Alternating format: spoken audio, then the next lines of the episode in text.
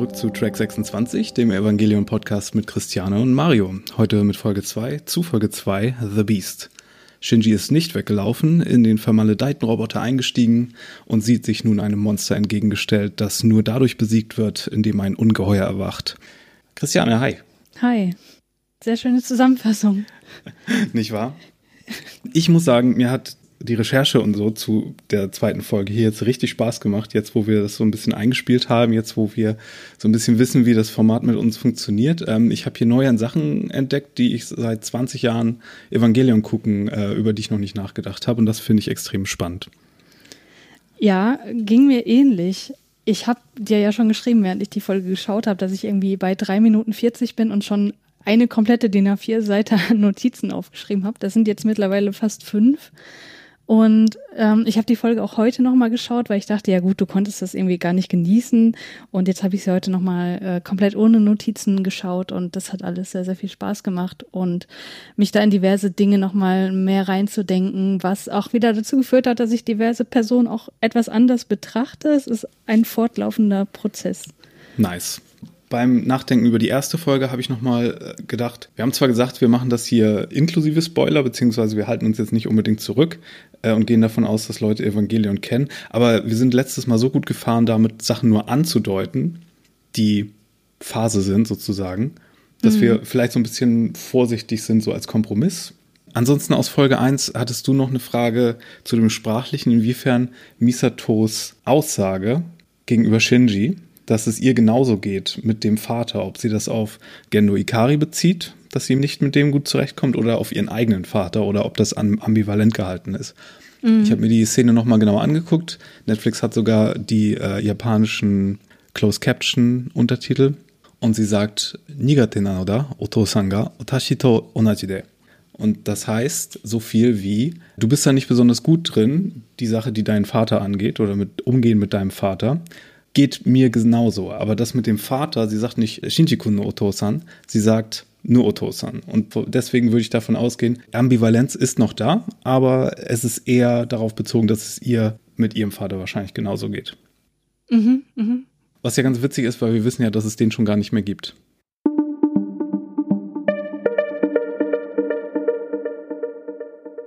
Wir haben ja gesagt, jede Folge gibt es ein Fact zum Opening. Und ich will hier nicht chronologisch oder bildfolgemäßig vorgehen eigentlich und das ganze Ding von vorn nach hinten äh, mit euch besprechen, sondern eher etwas rausnehmen jede Woche, was auch zu der Folge passt.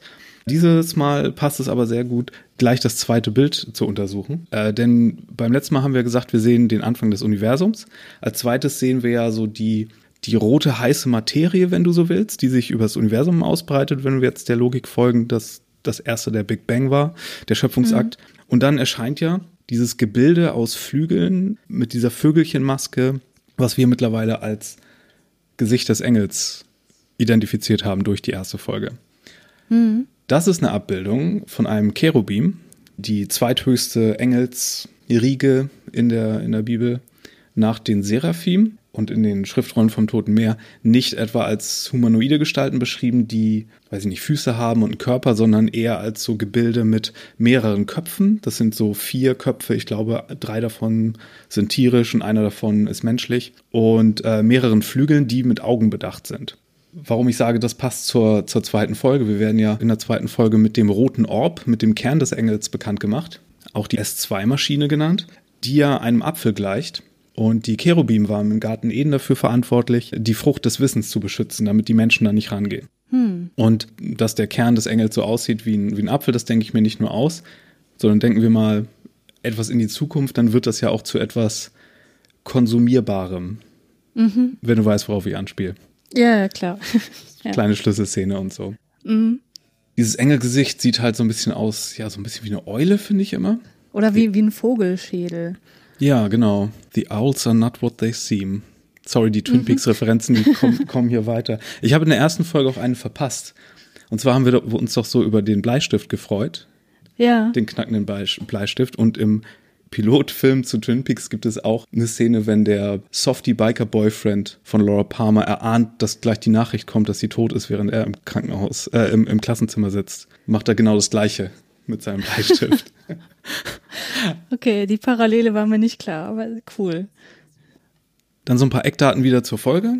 Die Folge heißt im internationalen Titel The Beast natürlich. Der japanische Titel ist aber Mishiranu Tenjo, die unbekannte Zimmerdecke. Könnte zu so einem Bildungsroman passen, so ein Kapitel davon sein. Wurde hm. zum ersten Mal gezeigt am 11. Oktober 1995 auf TV Tokyo. Drehbuch schrieb Serienschöpfer Hideaki Anno zusammen mit einem gewissen Yoji Inokido, der an Serien wie Sailor Moon, Revolutionary Girl Utena gearbeitet hat und auch äh, FLCL, dieser Serie von dem Kazuya Tsudomaki, der auch die letzte Folge Regie geführt hat und es auch bei dieser tut. Und wir beginnen ja auch gleich da, wo wir aufgehört haben, nämlich mit dieser, mit dieser Western-Pose, wo die beiden Duellanten sich gegenüberstehen in der Stadt. Mhm. Auf der einen Seite der Engel, Sachil, der Engel des Wassers, wie wir etabliert haben, auf der anderen Seite Shinji in Eva 1. Shinji weiß noch gar nicht, wie ihm geschieht und soll eigentlich erstmal laufen lernen, befindet sich aber schon mitten im Kampf, was ja auch so eine gewisse Verzweiflung der, der Evangelion-Architekten von einer gewissen Verzweiflung zeugt. Insofern, dass sie einfach das Kind da reinsetzen und einfach, ihn einfach da rausschicken. Und jetzt steht er da, kann kaum laufen und soll kämpfen. Kriegt natürlich ganz schön den Popo versohlt erstmal. hm. Fliegt auch erstmal ganz schön auf die Fresse. Ja. Und da geht schon eine ganze, eine ganze Menge ab. Es wird zum ersten Mal davon geredet, dass äh, der Evangelion-Roboter, da fällt das Wort Panzer oder Rüstung zum ersten Mal. Hm. Und man könnte noch denken, als der Engel mit seinem Arm den Schädel von Eva 1 perforiert. Man könnte da noch denken, okay, das könnte hier irgendwelche Hydraulikflüssigkeit sein, die da rausspritzt. Wir wissen es natürlich, wenn wir die Folge zu Ende geguckt haben, alle etwas besser. Aber wenn wir denken, es könnte schon um Shinji geschehen sein und die im Kontrollzentrum wissen es auch nicht besser, gibt es erstmal einen harten, harten, harten Cut der auch soundmäßig, wir haben hier diese Action-Szene mit dem ganzen dam, dam, dam, da, da, da, da. Und dann sind wir in diesem ruhigen, ruhigen, schönen Krankenhauszimmer, wo äh, ein, ein launchiges, ruhiges Radio spielt. Wo ein, ein Herr, das nennt sich äh, Radio Taisho, das ist, sind so Radio-Sportübungen. Der sagt so eins, zwei, drei und nochmal und solche Sachen. Äh, also sehr viel chilligere Bewegungsabläufe als das, was wir gerade äh, im Kampf zu sehen bekommen haben. Und das hier finde ich äh, im Vergleich zu den Evangelion Rebuild-Filmen, die ja die Handlung nochmal nacherzählen, finde ich hier sehr viel cooler mit dieser Episodenstruktur. Dass wir hier mit der linearen Erzählung brechen, weil das passiert ja im Film Evangelion 1.11, der so die Folgen 1 bis 6 abdeckt. Das passiert da ja überhaupt nicht. Hm.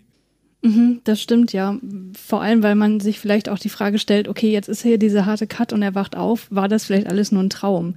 Das ist ja irgendwie so eine ganz bekannte Filmtrope, dass so ein Cut das suggeriert, wenn dann jemand im Bett aufwacht, dass es alles gar nicht real war.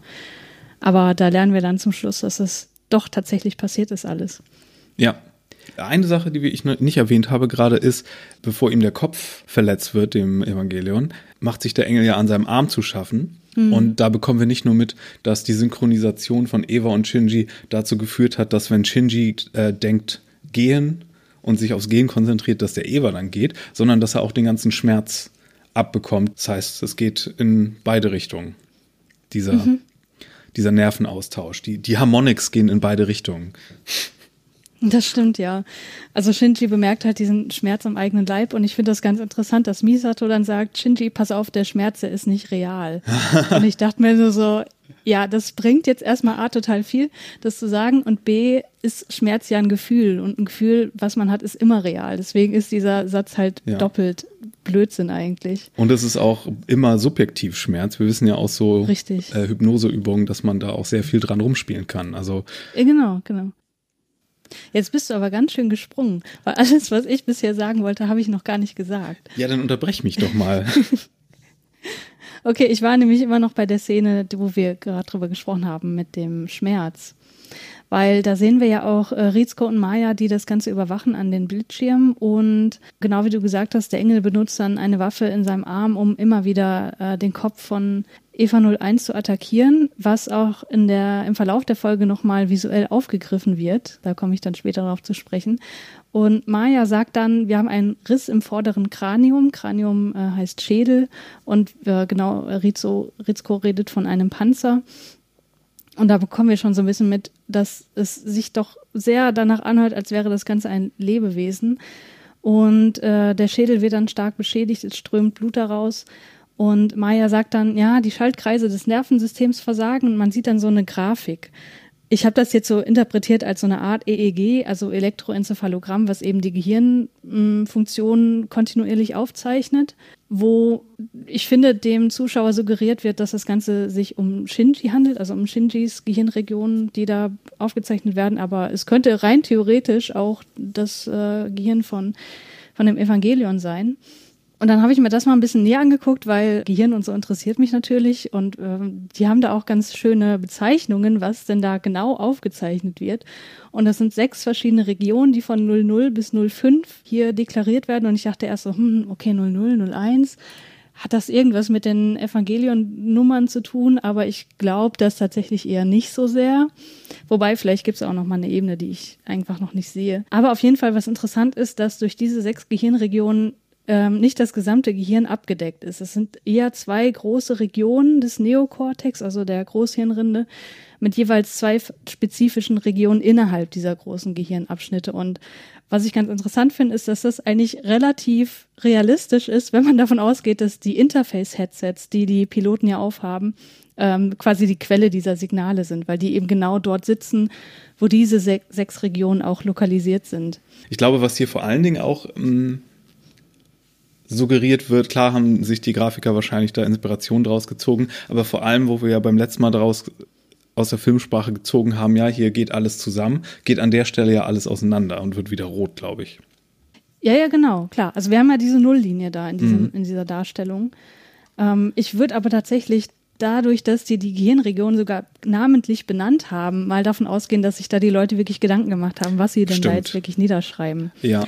Und wie gesagt, das passt alles örtlich ziemlich gut zusammen.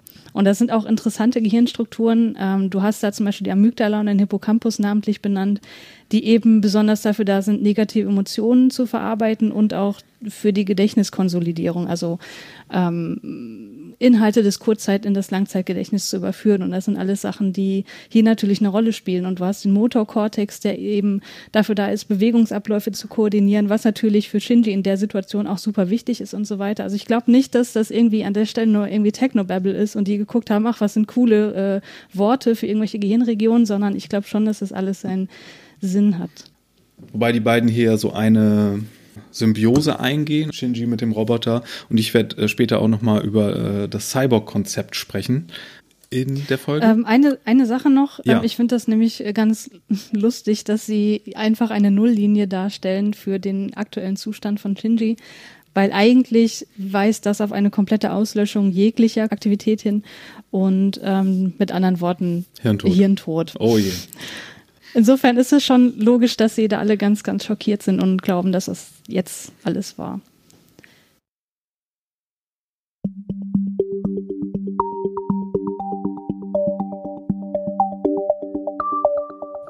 Wenn wir erstmal weitergehen, sehen wir als nächstes nach der Krankenhausszene mit Shinji, wie Gendo ein ominöses Treffen mit ein paar alten Herren hat.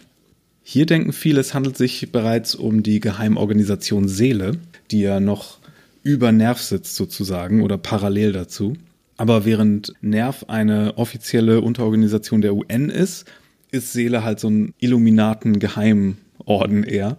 Das hier ist allerdings nicht Seele. Das hier ist das Komitee beziehungsweise der Rat, der, also auch ein offizieller, äh, eine offizielle Organisation. Die Mitglieder hiervon sind auch größtenteils Mitglieder oder alle komplett von Seele. Aber das wissen wir erst später, wenn wir die Monolithen mit Sound Only sehen. Hier sind sie in offizieller Funktion vertreten. Und zwar, falls es dich äh, interessiert, die Hologramme sind ja farbig.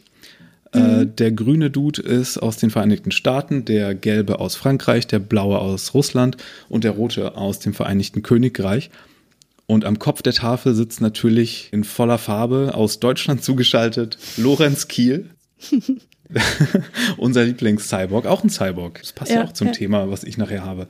Der wird ab und zu auch K-E-E-L geschrieben. Ich habe aber an mehreren Stellen schon gelesen, dass er tatsächlich nach der, nach der Stadt Kiel benannt sein soll und eigentlich K-I-E-L geschrieben werden müsste.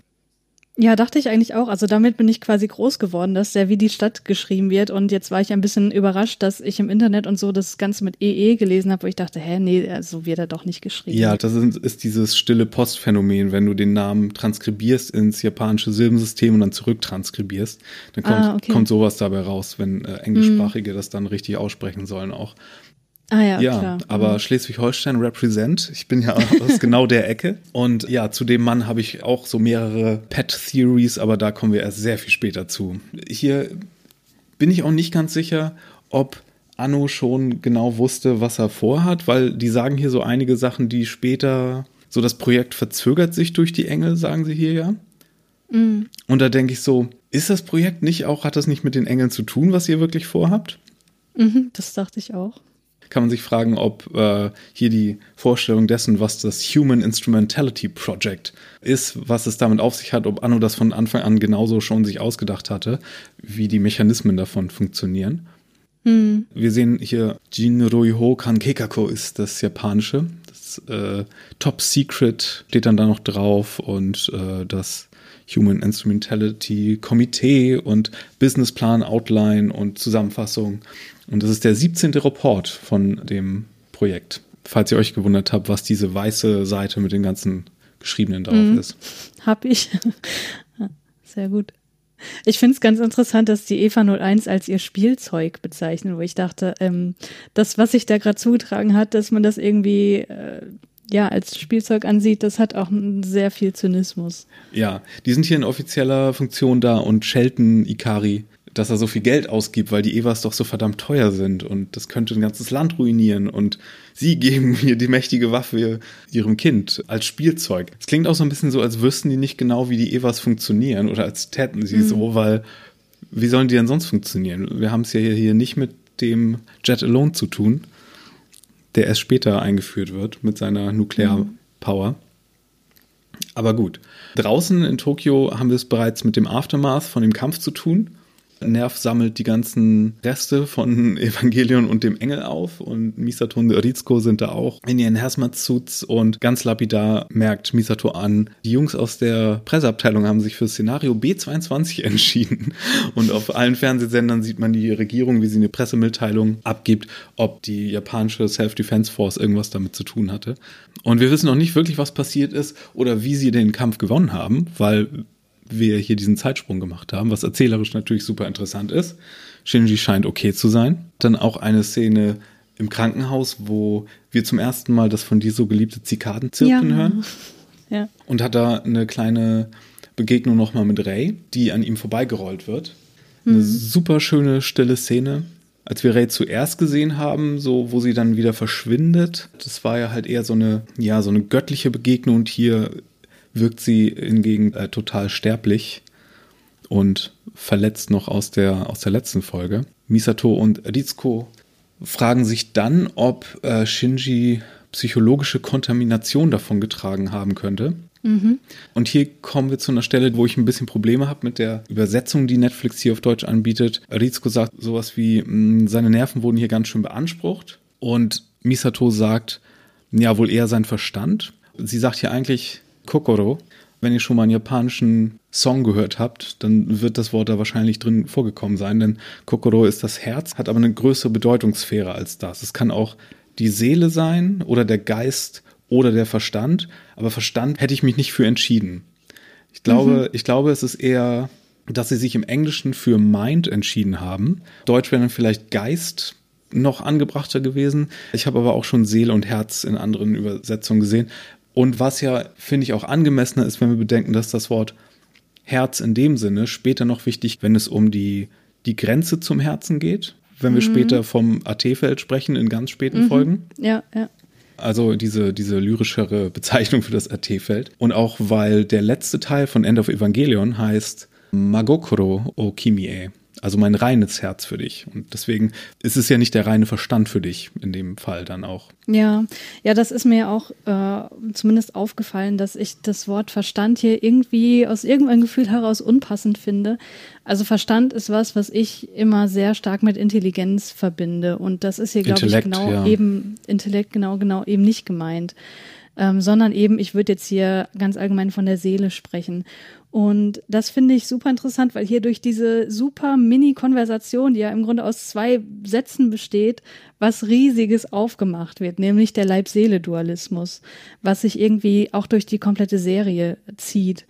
Also das ist ja so ein äh, philosophisches Konzept, wo gem mit gemeint ist, wie ist eigentlich das Verhältnis von körperlichen und geistigen Zuständen. Also ganz krass runtergebrochen, gibt es überhaupt eine Seele, die unabhängig ist vom physischen Substrat des Körpers, des Gehirns, oder ist das immer an das Gehirn gekoppelt? Mhm. Und Rizko durch ihre Aussage, naja, seine Kranialnerven wurden ziemlich überlastet, Kranialnerven sind die Hirnnerven, ähm, zeichnet sich ja aus als reine Materialistin, so würde ich es zumindest verstehen, ähm, die eben denkt, dass mentale Zustände immer auch gleichzeitig materielle Zustände sind. Das Gehirn erzeugt das Bewusstsein und damit eben auch alle Emotionen, Gedanken und so weiter. Und Misato durch ihre äh, Anmerkung, naja, du meinst wohl eher sein Verstand oder ich würde jetzt hier sagen, du meinst wohl eher seine Seele mhm. oder sein Geist, wie auch immer, ähm, die hat eine eher dualistische Position hier inne, die eben besagt, dass Materie und Geist nebeneinander existieren, also dass ein Geist auch unabhängig vom physischen Substrat weiter existieren kann. Und wenn man jetzt die äh, Serie als Ganzes betrachtet, da lernen wir dann später auch noch, dass Seelen übertragen werden können von einem Körper auf einen anderen. Genau, Insofern Gedankenmuster auch. Genau, und insofern würde ich sagen, dass die Serie selbst eher Misatos, also eine äh, dualistische Position hier einnimmt. Absolut. Und was auch schön ist, ist, dass genau wie, wie das Wort Kokoro diesen, ja, es auch ambivalent hält, ob jetzt Seele, Verstand, Intellekt da mit gemeint ist, erfahren wir ja nie genau, ob diese Gedankenübertragungs- und Synchrontechnologie ob die nur die Seele überträgt oder Gehirnwellen oder ob das was quasi metaphysisches hat oder was rein messbares, hm, das, das hm. äh, wissen wir ja nicht. Ja, was sich ja im Zweifelsfall auch nicht widerspricht. Ne? Es gibt ja zwischen diesen beiden Extrempositionen auch noch Graustufen, wo zum Beispiel gesagt wird, naja, es ist im Grunde alles materialistisch, aber der Geist ist sozusagen ein emergentes Konstrukt, was oben drauf gesetzt wird. Ähm, was trotzdem irgendwie in gewisser Weise unabhängig ist, aber was trotzdem die physiologische Grundlage einfach braucht.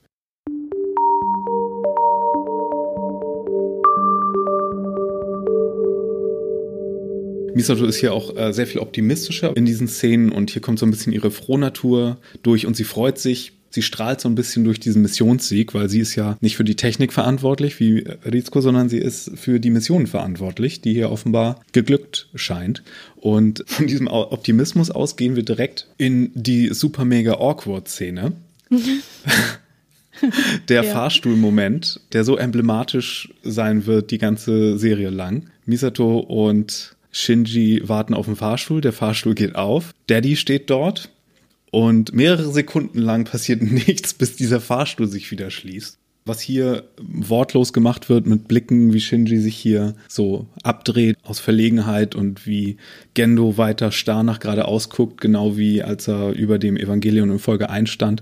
Da ist so viel wortlose Erzählung drin. Da mhm. schwingt so viel mit hier. Das ist so eine starke Szene. Und wir haben ja aus Episode 1 auch schon gelernt, als als ich meinte Misato und Rizko, wenn die sich zum ersten Mal begegnen, wenn der Fahrstuhl aufgeht, dass der Fahrstuhl auch als Spiegel gilt. Und wir hatten ja vorher mhm. schon diese, diese Gleichmachung mit Shinji ist wie sein Vater und hier im Grunde dieser Spiegeltrick auch nochmal mit der Fahrstuhltür. Das stimmt, ja. Wobei die Szene halt zeigt, dass Shinji überhaupt nicht wie sein Vater ist. Ja, aber nur aus der Eltern-Kind-Hierarchie raus. Ich glaube, im Inneren ist das schon ist das schon viel, aber eher andersrum, eher dass Gendo sehr viel mehr wie Shinji ist, als wir ahnen. Da muss ich nochmal drüber nachdenken. Da, da kommen wir auch, das ist eher zweite Hälfte genau. der Geschichte, Angelegenheit, ja. glaube ich.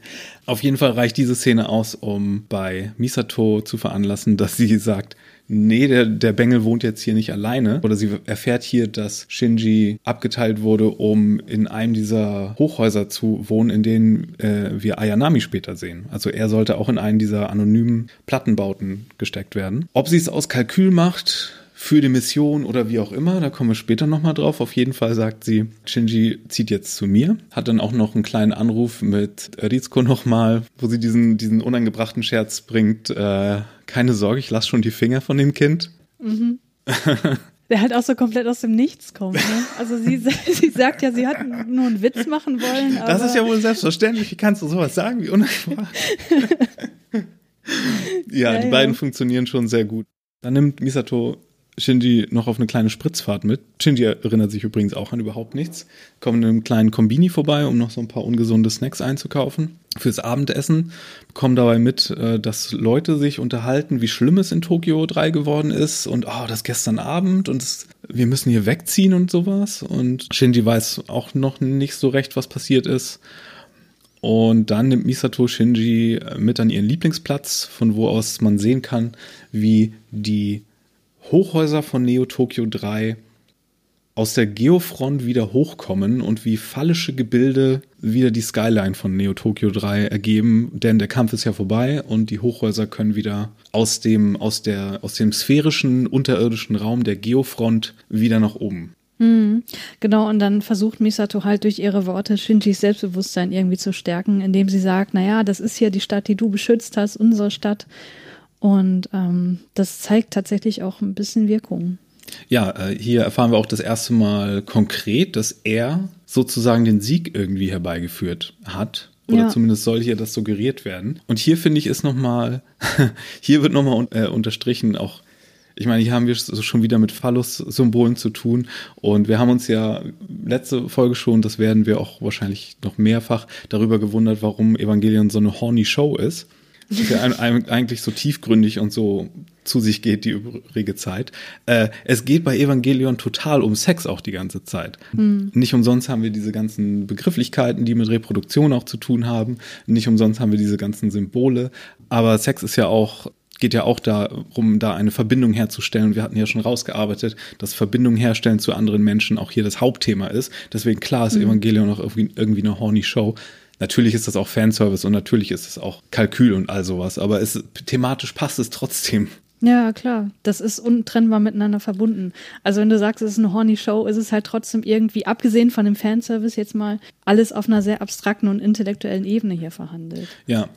Wenn Shinji und Misato nach Hause kommen, ist diese ganze Szene, dieser ganze Dialog, der, der leidet immer ein bisschen in der Übersetzung, weil hier wird komplett mit vorgefertigten Phrasen gearbeitet. Shinji steht vor der Tür und sagt beim Eintreten oder würde beim Eintreten schüchtern sagen, Ojamashimasu, was so viel heißt wie, ähm, ich werde hier dich stören.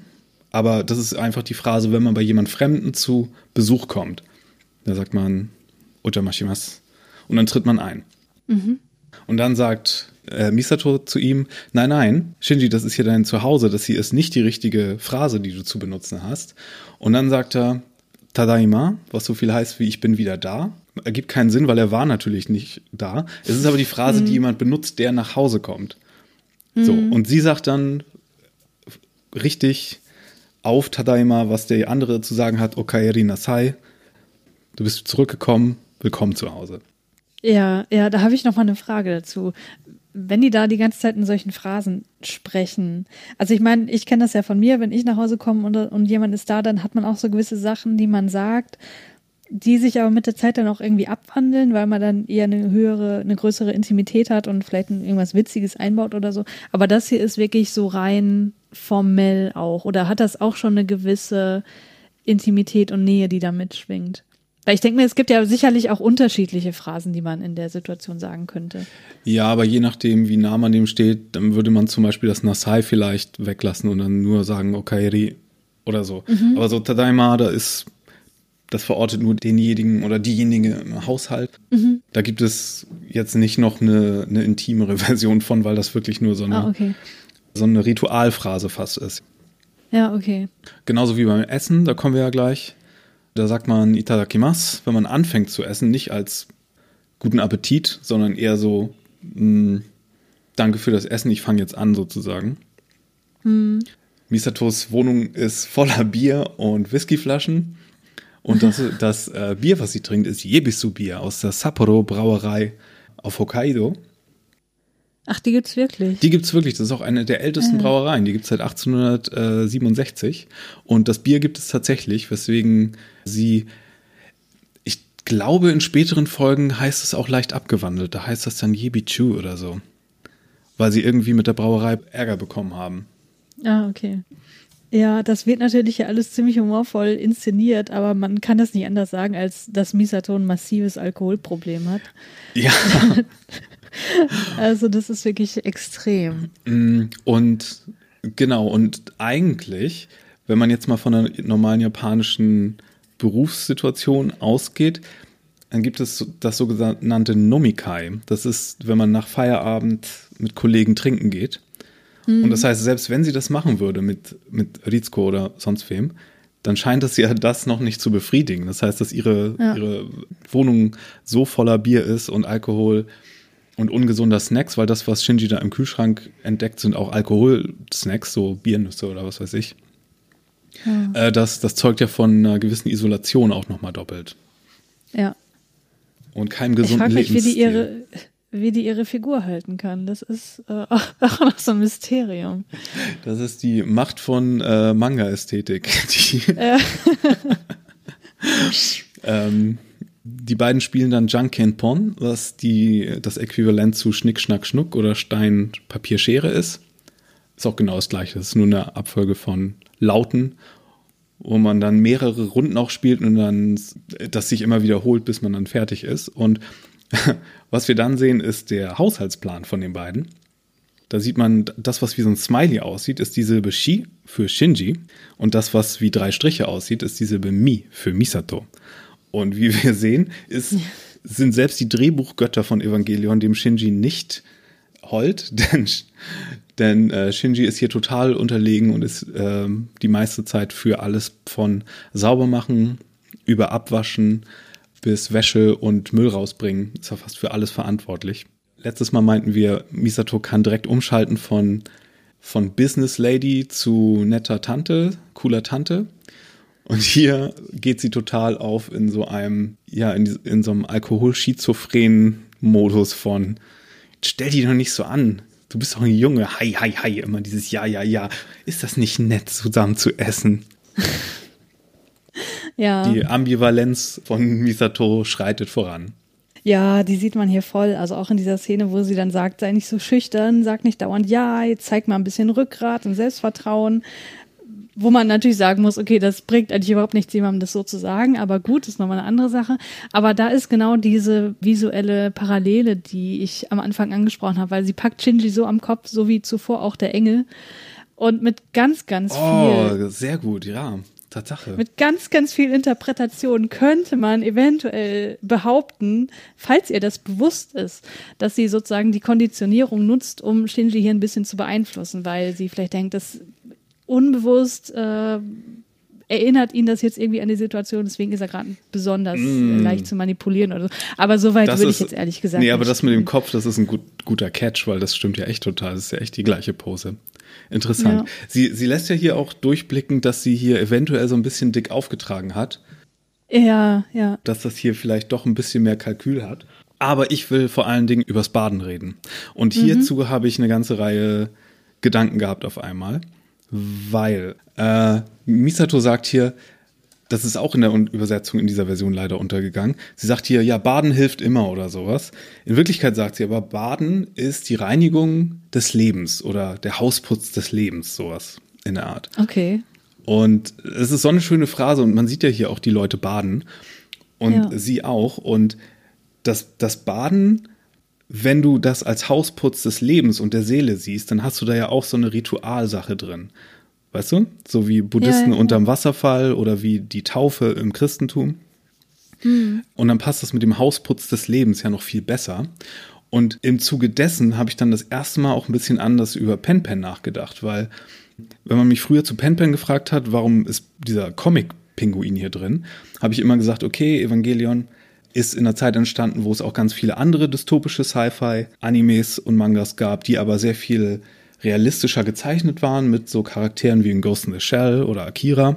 Und hier will man wirklich auf so ein Comic-Gleichnis hin und auf so eine Abstraktion mit bunten Haaren und bunten Robotern und Pen Pen ist so der deutlichste Comic-Marker irgendwie, ne? Dass wir uns hier nicht ja. in der Realität, sondern in einem, in einem Puppentheater befinden.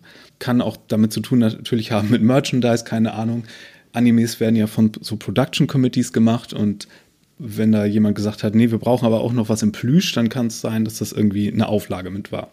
Aber dadurch, dass ich hier, dass mir hier diese fehlende Sache mit dem Hausputz des Lebens aufgefallen ist, habe ich darüber nachgedacht, okay, wenn das warme Wasser hier so einen, so einen wichtigen Stellenwert hat bei Misato und sie einen Heißwasserpinguin oder Onsen-Pinguin hat, dann ist er ja sozusagen so eine Art Tiertotem oder Spirit Animal. Weißt du? Mhm. Der bei ihr in diesem Haus lebt und sie handhabt ihn ja auch nie. Der lebt ja, ja, so parallel wie so ein Geist mit in diesem Ding und hat seinen eigenen Schrein. Er hat ja seinen eigenen kleinen Kühlschrank, ja, in dem er wohnt. Ich habe mich immer gefragt, warum lebt er in einem Kühlschrank, wenn er doch ein Warmwasserpinguin ist? Das hat sich mir nie so richtig ergeben. Aber Stimmt. wenn man das als Schrein ansieht, klar, dann brauchte man halt irgendein Behältnis, was dort irgendwie in diesem, in diesem Raum, in dieser Wohnung auch Sinn ergibt. Ja. ja. Und jetzt kommt nicht an und erzählt mir, dass im Manga erzählt wird, dass er ein Experiment war und Misato ihn irgendwie gerettet hat aus irgendeinem so Labor. Das interessiert mich alles nicht. Erstens interessiert mich der, der Manga nicht. Und selbst wenn das wahr wäre, würde das seinen Totem-Status ja nicht wegnehmen. Ja, das stimmt. Und so, so interessante Sachen wir hier noch besprechen, diese Folge. Dieser neue Gedanke zu Pen Pen ist irgendwie mein Lieblingsgedanke, den ich während der ganzen Sache hatte. Ja, sehr cool. Habe ich auch noch nie drüber nachgedacht. Also für mich war es halt auch irgendwie so der Comic Relief Pinguin, der ja. ab und zu mal auftaucht. Gutes Plüschtier.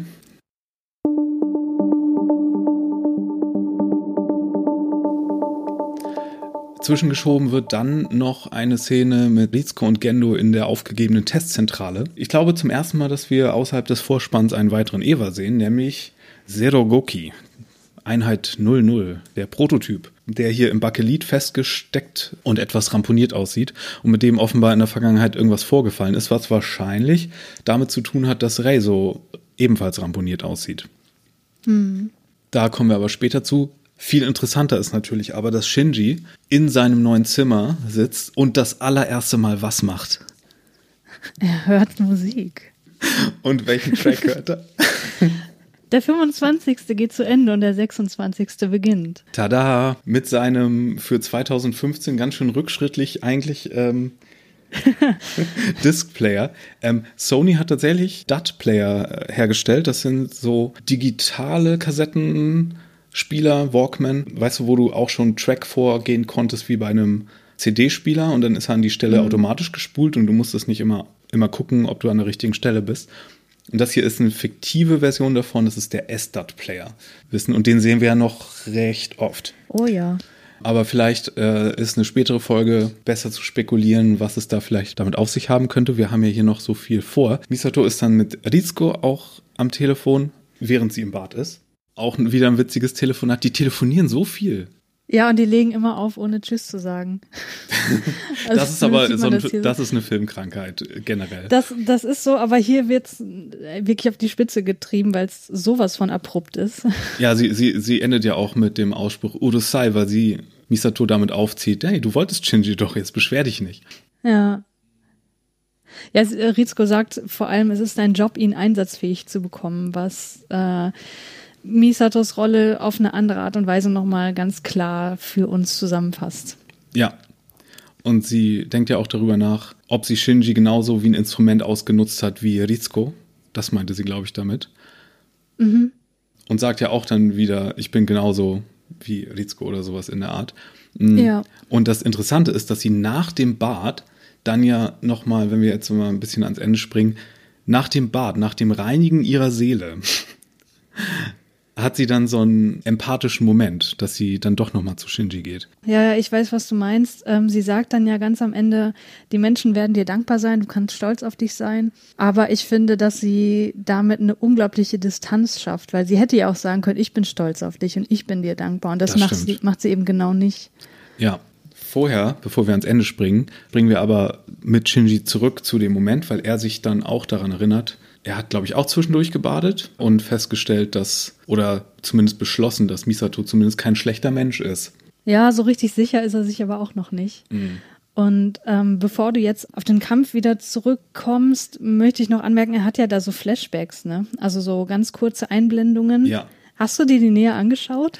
Irgendwann mal, ja. Äh, gestern zugegebenermaßen nicht, aber das ist ja auch ein Stilmittel, was Anno gerne benutzt. Diese absolute Attacke von Bildflut, was ja auch so teilweise ja. im Vorspann ist. Ja, es gibt eine äh, Seite im Internet, die können wir auch gerne verlinken in den Show Notes, wo die einzelnen Folgen, Folgen fast Frame für Frame hochgeladen wurden, mhm. wo man sich also die einzelnen Bilder nochmal anschauen kann. Und das habe ich für diese Szene halt gemacht, weil ich habe das mit meinem Fernseher und Netflix nicht hinbekommen, das so zu pausieren. Ja. Und man sieht auf, in dem ersten Flashback äh, verschiedene Einstellungen von Gendo und Ray und eine Mondoberfläche, was ich ganz interessant oh. finde weil der Mond ja immer mit Ray assoziiert wird. Und, und er das, denkt gerade über sie nach auch, ja. Er denkt gerade über sie nach, genau. Und er sieht auch sie auf der Straße stehen. Also er sieht nicht nur sie in Gedanken, wie sie da verletzt ist, was er halt real gesehen hat, sondern er denkt auch hm. an, an die, äh, wie hieß sie noch? Quanten, Quantenray. Quantenray. genau. Und in dem zweiten Flashback, da sieht er dann eben Aufnahmen von, oder Aufnahmen, äh, Gedanken an den Engel. Das heißt, ähm, so komplett, einen kompletten Gedächtnisverlust scheint er auch nicht zu haben. Also er kann sich noch an gewisse Dinge aus diesem Kampf auch erinnern. Mhm. Und er sieht miteinander vernetzte Nervenzellen. Ah. Das finde ich natürlich ziemlich cool. Das passt natürlich auch zu den Gehirnmessungen und all dem. Eine Sache, die ich vergessen habe, als Shinji sich nicht ganz daran erinnern kann und auf äh, Misato wartet, schaut er ja auch seine Hand an, die verletzt wurde im Kampf. Und die Szene, finde ich immer, ist eines der besten Bilder. Ähm, nicht nur, weil er die Stelle anguckt, an der der Märtyrer auch die Stigmata hätte, wenn man sich für die religiösen Elemente hier interessiert mm. oder pseudoreligiösen, mm. sondern ich finde, wo wir gerade bei Annos Lieblingsstilmittel sind, mit den Bildern und mit Züge und Telefone, Hände sind bei ihm ganz wichtig und Hände sind ja auch ein Symbol für das, was wir in der Soziologie so die Agency nennen, den Hand-Lungs-Spielraum mhm. und was Entscheidungen angeht. Und alle Schlüsselmomente in Evangelion haben mit Händen zu tun. Und man sieht auch Hände ganz isoliert oft im Bild. Mhm. Denk zum Beispiel mal, was Gendo später in seiner Hand hat, ganz am Ende. Mhm, mh. Denk mal an die Hand, wenn Shinji Asuka später was antut, wo wir nur das Endresultat sehen. Denk mal mhm. an die Hand und Kaoru, äh, mhm. wie das endet. Ähm, mhm. Und selbst die Evas, die ja mental gesteuert werden, nur per Kopf, selbst die haben ja so Greifer, damit die Hände noch was machen können, wo wir gar nicht ja. genau wissen, was das, was das überhaupt helfen soll. Und dann können wir vielleicht mal zum, zum Kampf kommen. Ja. Eine übrigens für eine, für eine Fernsehserie und für die Zeit enorm gut animierte Sequenz. Anime-Serien sind ja in in den ersten beiden Folgen, um zu zeigen, äh, da ist dann das A-Team dran, um zu zeigen, wie gut die Serie aussehen kann. Haben dann meist mit die beste Animation und in der nächsten Folge nimmt die Qualität ja auch etwas ab. Sind dann andere Zeichner dran gewesen. Äh, aber hier haben wir wirklich noch die halt aufwendige Action-Szene. Also wir sehen erstmal einen sehr, sehr großartigen, ikonischen Shot ähm, Eva 01, äh, genau 01 Kopf, aus dem oben und unten Blut strömt vor diesem weißen Hintergrund. Mm was ich extrem furchteinflößend finde, aber auch extrem ästhetisch. Ich sehe das einfach furchtbar gern. Es sieht ja. so gut aus. Richtig Blutfontänen wie in so einem 70er-Jahre-Film aus Japan. Mhm. Ja. Mhm, genau. Man versucht dann die Verbindung zu trennen, damit Shinji das nicht alles erfahren muss, den ganzen Schmerz. Und wir sehen so. Natürlich geht's nicht. Ja, wie natürlich wie immer, weil das meiste funktioniert eigentlich nicht, was sie versuchen aus dem Headquarter. Ja. Dann sehen wir noch so ein cooles, verzerrtes Bild von Shinji mit invertierten Farben, was wir auch ein paar Mal sehen, diese Folge, glaube ich. Mhm. So ein verzerrtes Bild von seinem Kopf mit den invertierten Farben und so einem Nervgeräusch dazu. Und das ist der Moment, in dem Eva sich die Sache nicht mehr gefallen lässt. und ich weiß gar nicht, was sie hier in der Übersetzung sagen. Boso sagen sie auf Japanisch und das wurde in früheren Versionen auch übersetzt mit Berserker oder Amoklauf. Mhm. Ähm, es ist so außer Kontrolle sein. Ja, außer Kontrolle, äh, das sagen die. Also ja. Amoklauf kommt da nicht drin vor. Das erinnert mich immer an eine meiner Lieblingsvokabeln aus dem Japanischen und zwar Bosozoku. Und Bosozoku sind so Rocker, so Biker-Rocker, die außer ah, ja, Kontrolle okay. sind. Im Grunde so, die so Nonkonformisten, die so, ja, gefährliche Delinquenten. Das ist mhm. eine super Vokabel. Ja, hier wird dann ganz schnell klar, erstens, Eva 1 ist fucking gruselig. Mhm. Äh, das ist ein verdammtes Monster und der Titel der zweiten Folge ist nicht umsonst ambivalent gemeint, dass man nicht weiß, wer hier, wer hier das Monster ist. Und Fuyutsuki, Right-Hand Man von Gendo, sagt hier in diesem Moment schon ganz ruhig, Kata. Also wir haben gewonnen. Mhm. das, ist, das ist hier zu Ende. Äh, wenn Eva 1 aktiviert, hat dieser Popelengel keine Chance. Er vollführt dann hier alle möglichen Tricks, dass er seinen Arm regeneriert und äh, selber ein AT-Feld generiert. hatten wir noch gar nicht erwähnt. Der Engel verfügt über ein AT-Feld, Antiterrorfeld, ein Kraftfeld, äh, was dafür sorgt, dass niemand an ihn herankommt körperlich. Und der Eva verfügt auch über so eins. Hm, interesting. Mhm. Benutzt dann sein eigenes AT-Feld, um das des Engels zu erodieren, also ja, es zu neutralisieren was sie auch mit allen möglichen Technobabble und ganz vielen tollen Science-Fiction-Anzeigen wieder äh, rechtfertigen. oh ja. Eva macht sich dann über den, den Kern des Engels, seine Energiequelle, was ja auch so ein Science-Fiction- und Videospiel-Klischee eigentlich ist, aber hier natürlich auch toll diese, dieser rote Apfel ist, ne? Ja. Der Engel lässt das eine Weile mit sich machen, bis er beschließt, äh, lieber Selbstzerstörung zu begehen.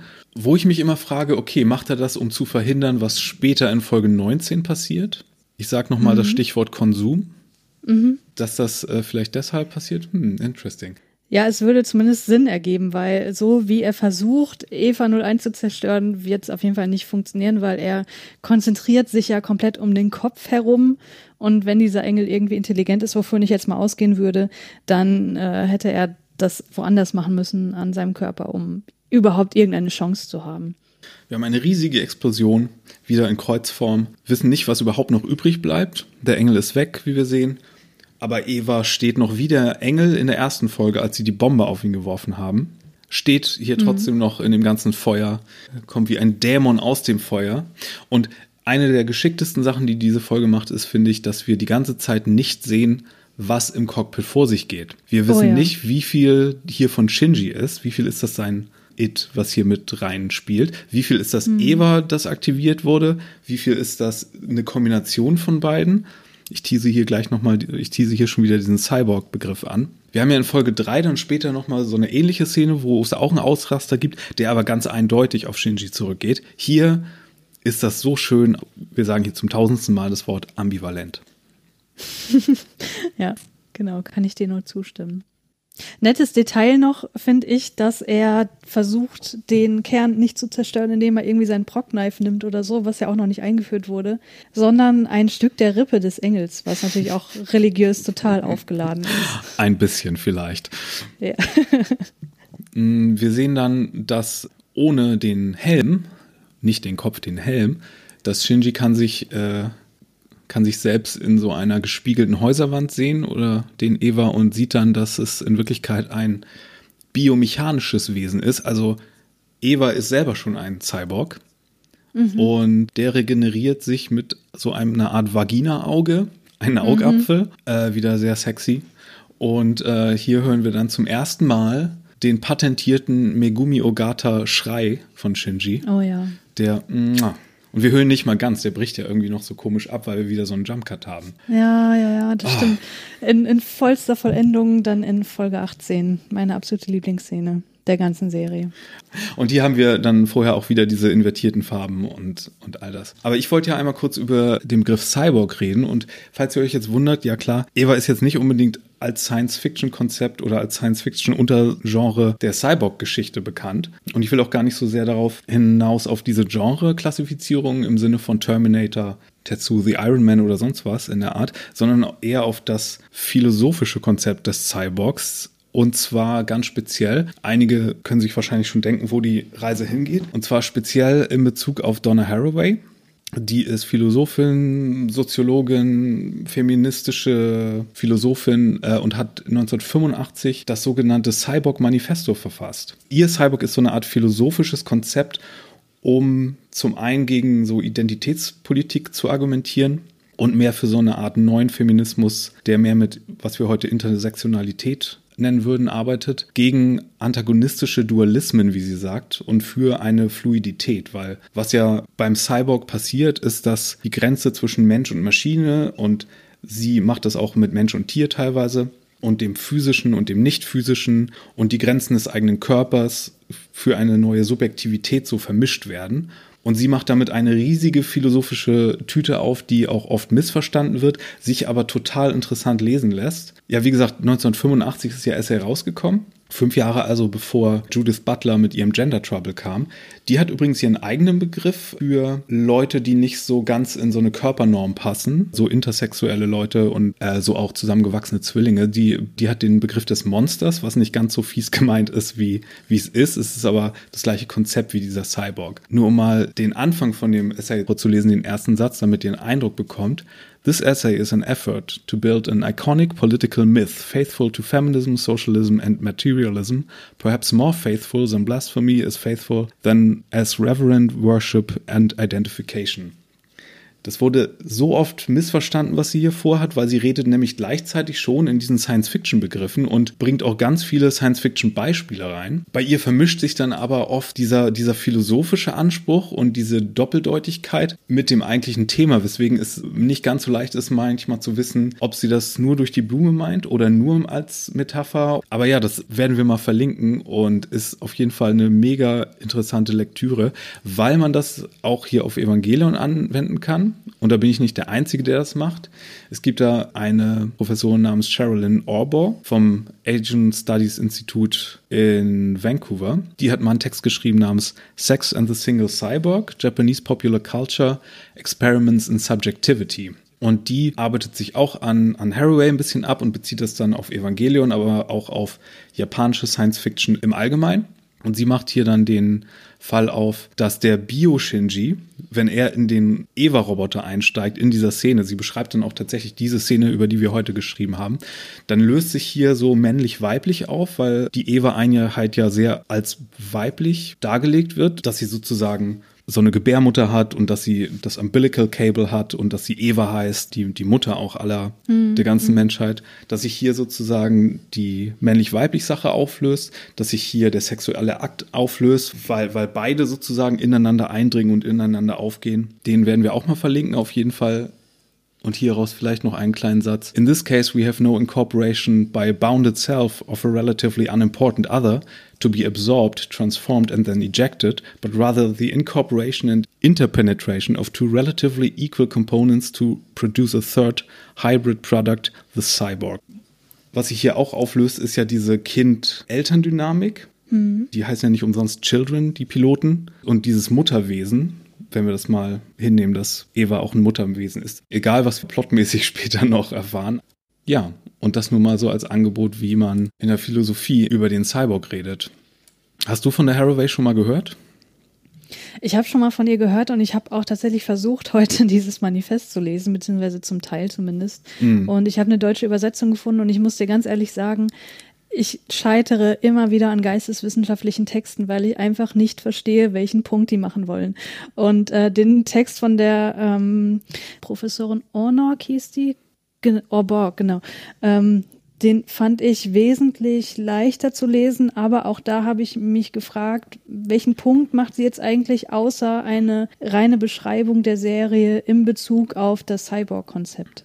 Sie ist da so ein bisschen mehr grounded, das stimmt. Die Haraway ich weiß nicht, Ihren Manifesto-Text, den fand ich auch damals schwer zu verstehen. Wir hatten das damals bei, bei Gender Studies irgendwann mal mhm. gehabt in der Uni auch. Aber ich finde, sie, sie macht das so verschmitzt. Weißt du, ihre Texte sind so verschmitzt und sind selbst so, so eine freudvolle Subversion, wo du nicht genau weißt, woran du bist. Und das ist auch so ihr Punkt, glaube ich, dass sie so eine, okay. so eine Subjektivität und so eine Fluidität herstellen will. Und sie hat später, glaube ich, auch öfter mal kommentiert, dass sie diese, dieses Missverstandensein auch so hinnimmt. Ja, okay. Ich komme halt aus der Naturwissenschaft, ne? Und da versuchen wir alle Missverständnisse irgendwie aus dem Weg zu räumen. Deswegen äh, ist es überhaupt nicht meine Art zu lesen und ich verstehe es halt auch einfach nicht. Aber deswegen finde ich gerade diesen Cyborg-Begriff in, in diesem Kontext so interessant, weil es halt nicht dieses äh, Science-Fiction Konstrukt ist, sondern ein philosophisches Konstrukt zur Auflösung von Konstrukten. Und das finde mhm. ich, ich, total spannend. Wie witzig sie das teilweise auch schreibt. Ähm, warte, ich habe hier noch einen Satz, den ich abschließend von Haraway nochmal anbieten wollte. The cyborg is resolutely committed to partiality, irony, intimacy and perversity.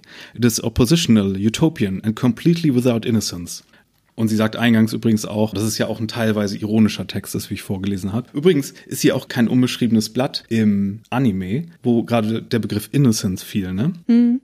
Innocence ist ja auch ein Anime-Film und zwar die Fortsetzung von Ghost in the Shell, ein anderer oft mit Eva zitiertes Science-Fiction-Werk, wo es ja mhm. viel expliziter um den Cyborg geht. Ja. Und da taucht Donna Haraway auf einmal auf. als Cyborg-Spezialistin Donna Har Dr. Donna Haraway, die dann die hier aber eher so technisch ist und sie philosophiert dann fünf Minuten rum. Ihre Anime-Figur sieht auch genauso aus wie die echte Donna Haraway. Und als Final Twist zu ihrem kleinen Cameo wird sie dann am Ende sozusagen selbst als Cyborg entlarvt. Ah, sehr gut. Vielleicht finde ich die Szene und kann die auch noch mal hier mit in unsere Show Notes packen.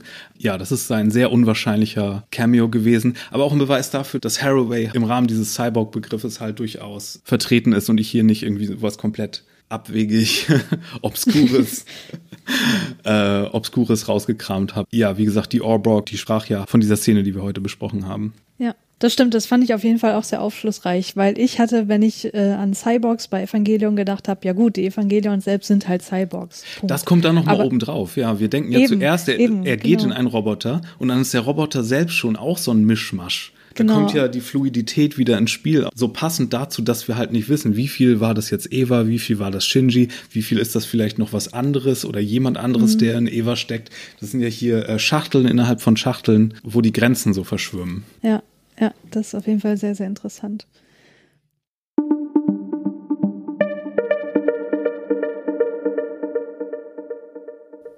Okay, Christiane, hast du noch letzte Gedanken zu dieser Folge?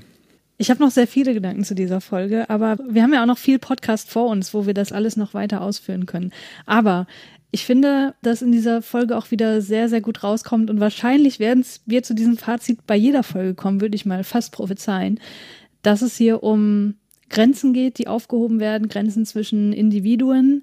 Und hier sieht man das in dieser Folge, finde ich besonders schön, dadurch, wie das AT-Field eingeführt wird, beziehungsweise überhaupt, dass es eingeführt wird, was das jetzt genau heißt, wofür das steht, das können wir ja später auch alles nochmal genauer besprechen. Und ich habe dir ja auch zwischendurch geschrieben, ich denke immer mal wieder anders über Personen, und hier hat sich mal wieder eine Transformation meiner Gefühle gegenüber Misato vollzogen, weil in der Szene, die du auch angesprochen hast, wo sie sagt, naja, ich habe vielleicht ein bisschen zu dick aufgetragen, er könnte es durchschauen, ähm, da finde ich wieder so schön, wie man merkt, wie verschiedene Charaktere in Anführungsstrichen in Misato stecken und wie sie dann, wenn Shinji nicht da sozusagen out of character geht oder into character, wie man das auch immer sehen möchte, mhm. ähm, sie auf jeden Fall eine Rolle spielt, nicht offen kommuniziert, weil das Ganze ist ja auch super affektiert, wie sie dann miteinander sprechen, wenn sie da am Tisch sitzen, weil sie mit ihren Witzchen und so total übertreibt, weil sie halt auch wahrscheinlich gar nicht weiß, wie sie mit einem 14-Jährigen reden soll. Und auf eine Weise hat sie ja auch das schwächste AT-Feld, Misato selbst, weil ihre, ja. Persönlichkeit läuft ja schon aus. Und es ist so schön, dass du es jetzt schon angesprochen hast. So Leute, die das Ende von Evangelion kennen, werden mit dieser Sache, mit Begriffen wie Fluidität und Aufhebung von Grenzen sehr viel mehr aus dem Haraway-Text von mir gerade rausziehen können, wenn man weiß, mhm. wo die mhm. Sache hingeht. Das stimmt. Aber mir wurde auch noch deutlicher jetzt, wo ich das so wirklich sehr, sehr aufmerksam alles geschaut habe, dass sie halt wirklich einen Plan verfolgt, direkte Kontrolle über Shinji auszuüben, um einen besseren Piloten aus ihm zu machen, um eben die Rache an den Engeln auszuüben, die sie auch persönlich verfolgt, dass sie aber trotzdem in dem Ganzen auch nach etwas anderem noch sucht, weil sie sagt, naja gut, jetzt ist der Engel irgendwie besiegt, ich sollte doch eigentlich glücklich sein, aber ich bin es nicht. Was halt auch wieder zeigt, okay, offenbar fehlt ihr irgendwas, um diese letztendliche Glückseligkeit zu empfinden finden. Ja, aber was das ist, da kommen wir dann später noch drauf zu sprechen. Ja, dieser Triumph, der wird uns immer so ein bisschen vorenthalten, auch wenn wir es hier mit sehr triumphalen, vermeintlich triumphalen Situationen zu tun haben. Aber es ist alles so doppelbödig und irgendwie so durchzogen von Geheimnissen, die wir noch nicht kennen. Und es ist nicht einfach so, sich hier über den Sieg zu freuen. Hm. Ja, hast du denn noch abschließende Worte? Nee, nur dass das irgendwie ein gelungener Auftakt mit der ersten Folge ist. Das ist ja so ein schöner Doppelpack auch, in dem so viel drin steckt schon, was so Mission Statements angeht für die Serie. Und äh, nächstes Mal wird das Ganze ja so ein bisschen ausgeweitet, dann durch ein, ja, durch so ein soziales Leben von Shinji, wenn er mit Gleichaltrigen interagiert. Es war wirklich ein gefundenes Fressen, hier nochmal so anders an die Folge ranzugehen, als sie nur so zu gucken, sondern auch mal so nochmal über die verschiedenen Übersetzungen nachzudenken und die Bilder so einzeln auseinanderzunehmen, wie du es auch gemacht hast. Und ja, fühle ich mich, als hätten wir hier viel geschafft. Ja, auf jeden Fall. Kleine Anmerkung noch. Wir haben ja gesagt, wir haben einen Twitter-Account. Der ist im Moment gesperrt, weil ich die Idee hatte, ja, wir könnten ja das Datum unserer ersten Folge als Geburtsdatum nennen. Stellt sich heraus, wenn man das macht, denkt Twitter, dass man unter 13 ist und man muss dann erst seinen Ausweis einschicken, um zu beweisen, dass man nicht null Jahre alt ist. Äh, deswegen dauert das noch ein bisschen, bis der wieder freigeschaltet ist. In der Zwischenzeit erreicht ihr uns aber über die E-Mail-Adresse track26podcast@gmail.com. Mich persönlich findet ihr bei Twitter auch unter @firewalkwithme mit zwei e und Christiane dich. Mich erreicht man auch über Twitter unter Christiane Attich in einem Wort geschrieben und ihr könnt uns natürlich auch eure Kommentare auf unserem Blog hinterlassen. Stimmt, das könnt ihr auch gerne machen. Ansonsten sage ich äh, danke dir, Christiane, für das Gespräch. Danke euch fürs Zuhören und wir hören uns nächste Woche für Folge 3. Genau, bis dann. Auf Wieder, tschüss.